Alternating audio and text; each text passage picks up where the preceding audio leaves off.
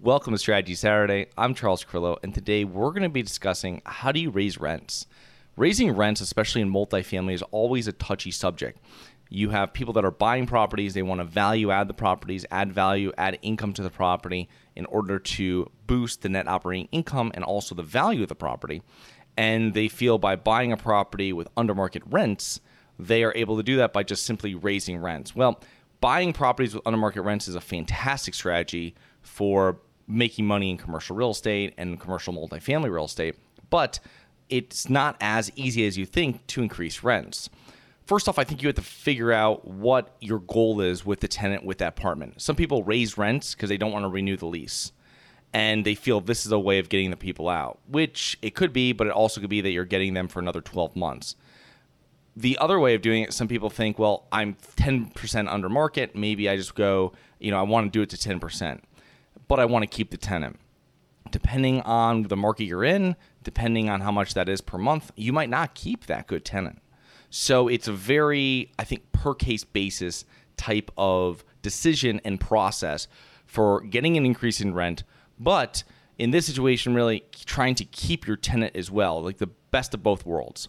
So getting long-term leases in place at a slightly slightly higher rate is an alternative to you know getting annual rent increases. And this is mostly with commercial, where you'll have those rent increases already done in the in the leases and you'll say every every year goes up 3% or 5%, whatever it might be.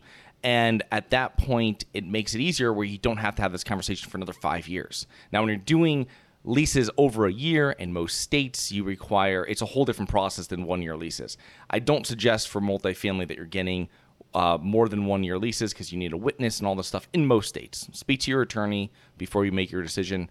But uh, just my thoughts on that. When you're doing these annual rent increases, though, I try to keep it under 5% in most situations. Even if, say, for example, I'm renting a property right now to a tenant for a thousand and they have a renewal coming up, market's 1100, I'll probably go up to 1050 on that uh, to, if it's a good tenant and I want to keep the tenant. Because going up 5%, you're most likely going to hold on to that tenant. You start going 10% or higher, you're going to have a tenant that's now going to be looking somewhere else for housing. Now, if you want to renovate that apartment and put it back out for a renovated rent maybe of 1200 in that neighborhood, well, this might be part of your business plan. But if it's not, and you're just trying to keep them and the unit's already been renovated or it doesn't require renovation or you're not renovating it at this time, I would try to keep those rent increases at um, a little over inflation, a little over what the market's doing, but not the full market uh, increase. So if you bought a property and rents are, uh, like I said, the market's at 1100, you bought the property at 950, you have a lot of people that will email me and tell me, oh, I'll just raise it to 1100. Well, you're probably not going to have any tenants stay there uh, with that rent increase, or a very small percentage of people stay. What you really want to do is, or what I would do, 950 maybe to a 1000 maybe to 1025 and uh, and then try to make up the rest next time. And you can then catch up with the market by increasing it a little over market increases in your area and uh, of rent. And that way you're riding it but you're also keeping the people in the property. Now you want to implement property upgrades along with a rent increase. This is another way of easing the rent increase out to your tenants so you're paving the way with good relations between the landlord, you, slash manager, and the tenant.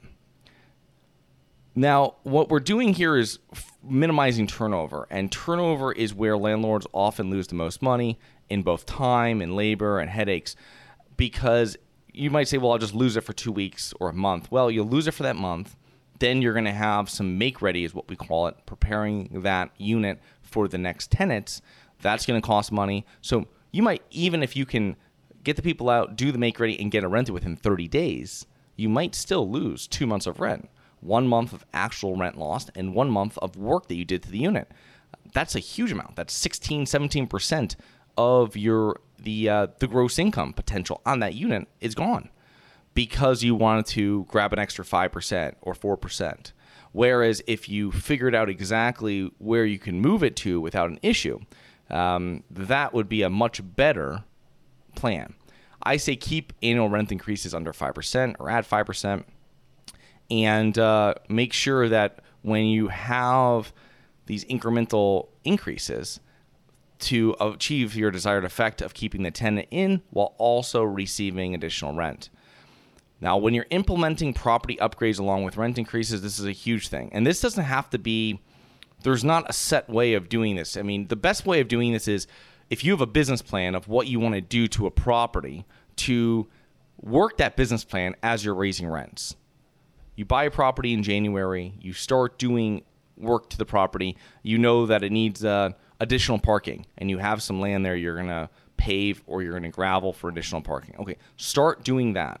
Uh, there's not enough lighting on the property. Okay, the month after, start doing that. And you see these incremental work and that you're implementing on the property little by little. It doesn't have to be all done day one. And it's also when you're in that property and you start seeing, oh, I really like the light. And people will come up to you and tell you. I've had people before saying, thank you so much for doing this. It's much easier to park here. I had one property before without good parking, and I did that. And when the rent increases, everybody stayed. There was no issues. Uh, same way with every property. Usually, when I purchase it, there's always a lack of lighting. I always find at properties, especially C class properties.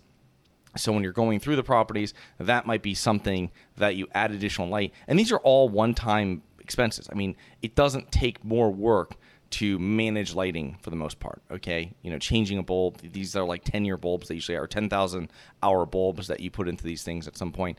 Um, it, it, there's no ongoing maintenance. You're literally having a efficient lighting source over parking lots, over stairways. Uh, another great way of doing it. Um, you can update and clean the common areas more often. That could that's going to cost more money additionally.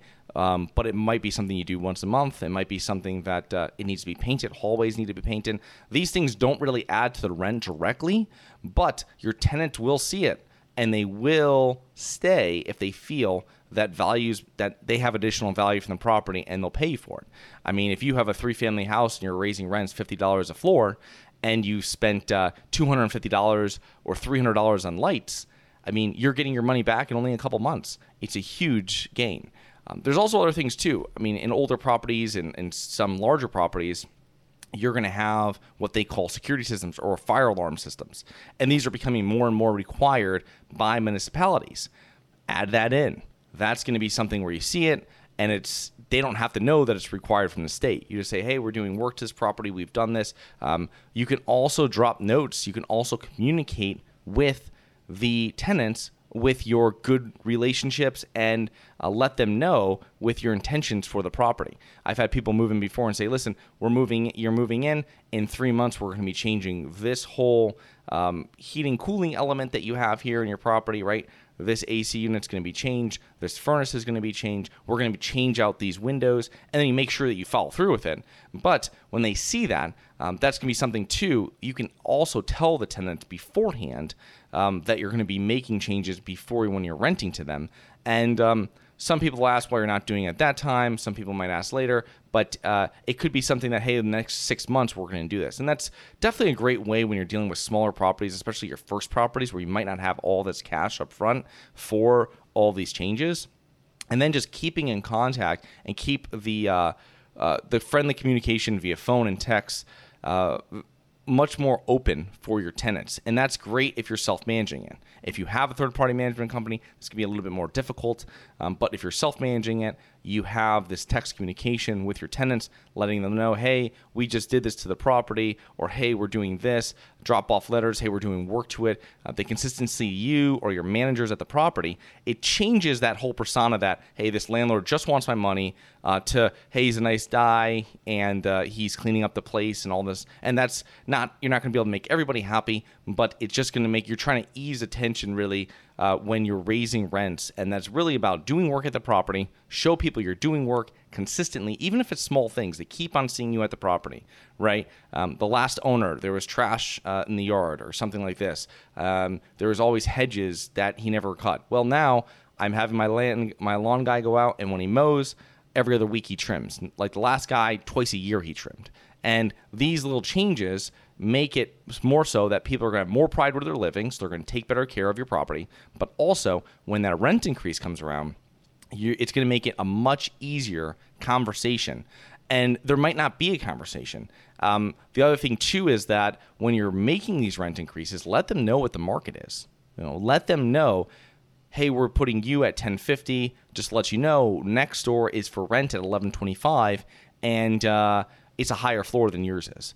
And these are things that people might not be aware of. If you're living in an apartment and you're happy there, you might not be looking for another apartment. You might not know the market rents. And that's something that, just to let you know, we're about $75 a month under this, but we're making up because we're going to continue doing work at the property. We're going to paint this. We're going to do this. Um, and then they might come to you with some a couple requirements. They might ask you to paint something if they've been there for a couple years. They might ask you for paint if they want to do it themselves. I've had tenants ask me for paint to paint their own apartments. Perfectly fine. Uh, any day of the week, I can. Dro- I'll drop off paint to your apartment so you can paint my unit. Thank you very much. Um, they might have an issue with a toilet. Um, anything like this. It's the, the main thing is that when I'm renting apartments, when I was self managing apartments and I'm renting them, I let them know from the beginning, give them a little cover sheet on top of their lease with all the main factors because no one's going to probably read this uh, a 10 year a 10 page 15 page lease and you let them know all the factors. Hey this is what the late fee is. Hey this is what it is.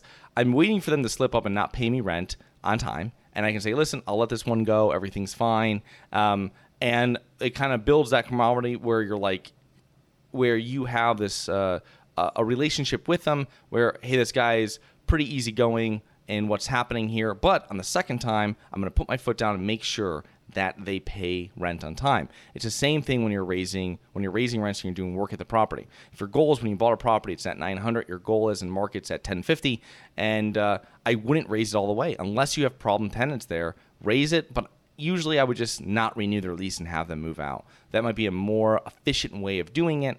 And then when you re-rent it, um, because if someone moves out on that 5% rent increase, when you re rent it, you're not going to rent it at the 5% rent increase. No, you're going to rent it at the full rent increase. If you bought it at 950, market's at 1100, go right to 1100. Go right to 1075. Um, don't, but you know, don't, you don't have to. You, you, the, the minor rent increase, the partial rent increase is when you have good tenants. And any good manager, if your property management company should have rent increases, new leases every year. You shouldn't be letting people ride out on month to month. So your uh, property managers or you, every time that's coming up, have them sign a new lease. They are aware, they're looking forward to, not positively, no one wants to pay more money, but they know, hey, it's normal, it's a new year, I'm going to be paying more in rent. And even if you're in a market that's pretty cash flow and there's not that much appreciation in rent, um, you know, add 2 to 3% to the rent and um, make sure you know what the market is, obviously. But good tenants, you can do a partial rent increase. And when they move out, if they ever do move out, that's when you can capture the full the full increase. When you're doing heavy value adds, you're doing a lot of work to a unit and try to rent for a higher price, that's when you're going to have the person move out. And obviously, that if you're raising rents uh, 25, 30% between jobs, something like this, they're probably not staying at the property. Um, if they want, you can tell them, listen, if you want to, we'll do over this unit first and you can move into it. But most people, it's completely different when you're going from $1,100 to $1,400 or $1,200 to uh, uh, $1,700. I mean, it's completely different, really, bracket, income bracket, and person that's going to be renting that unit. You're really changing the whole uh, demographics of the whole property and the whole uh, tenant uh, structure. So just to keep that in mind, I hope you enjoyed. Please remember to rate, review, subscribe, submit comments and potential show topics at globalinvestorspodcast.com. Look forward to two more episodes next week. See you then.